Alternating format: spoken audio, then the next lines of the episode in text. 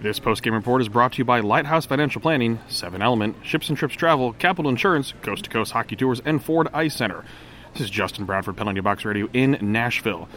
New Nashville Predators head coach John Hynes arrived in Nashville this morning. He was behind the bench tonight for the Predators' 6-2 loss to the Boston Bruins. While the loss was frustrating all around, it served as an evaluation process and learning experience for the team.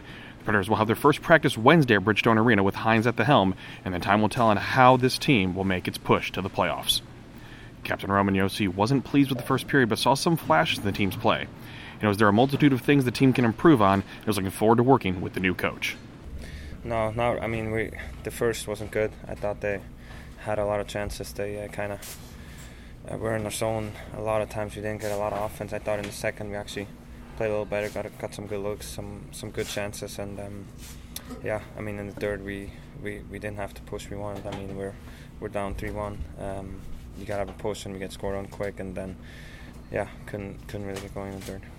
I mean, he was good. It's tough to say. I mean, he um, it's obviously his first game, so he didn't have time obviously to to uh, go over the system he wants to play and um, all that stuff. So it was really short time for him coming in this morning, but. Um, yeah, he, he was good. Obviously, I mean, I'm on the defenseman side, so I think the forward um, talked to him a little more.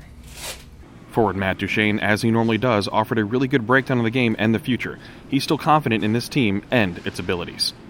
I thought we competed. Um, kind of the same story as the season, though. The wrong mistakes at the wrong times. Thought our second period we had a chance, you know, to maybe get the lead there. Obviously, doesn't happen, but you know we get scored on pretty quick. You know, fluky, kind of fluky one. Um, uh, but you know we got to be we got to uh, regroup here. Obviously, today was a tough day for for everybody.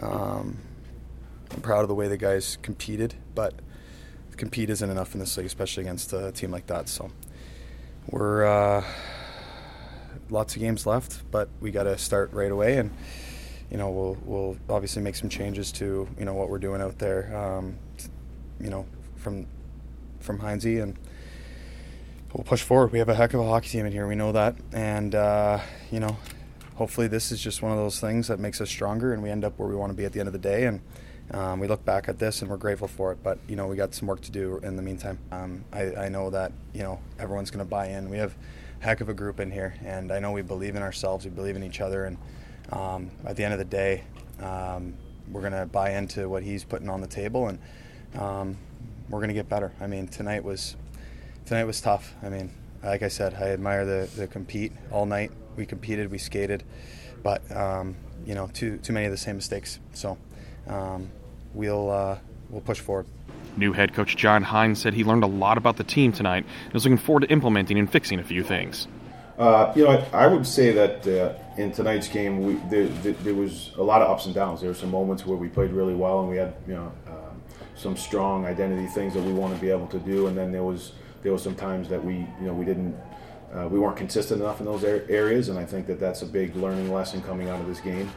And uh, but I think there are a lot of positives now having been on the bench with the players and, and gone through a game and seen the ups and downs and, and, and what it goes through. Uh, I really feel I have a strong grasp of, of some areas that we uh, I think we can improve some of our attention to detail, some of the consistency uh, in how we need to play, and really excited to get back at the rink tomorrow and and uh, and get better and get better the morning of the Chicago game, and we'll be a better team then. When it comes to what he saw that needs improvement, Hynes noted there are small things in the defensive zone to fix, and that he wants the offensive attack to be more relentless.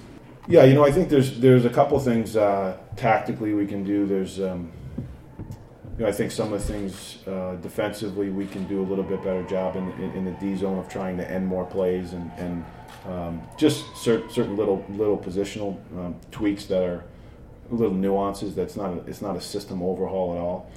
Uh, I think that's one of them. Some things in the offensive zone we can do. You know, our we have a big, strong team. Guys are uh, talented with the puck. I think managing the puck better, being harder on the puck. Uh, spending more time in the offensive zone and not just spending time there, but how can we become more threatening uh, on the inside of the ice. The Predators hit the road like they will for most of the month and will take on the Blackhawks in Chicago on Thursday.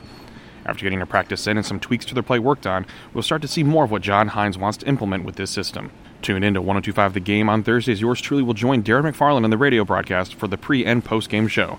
This is Justin Bradford, Penalty Box Radio in Nashville.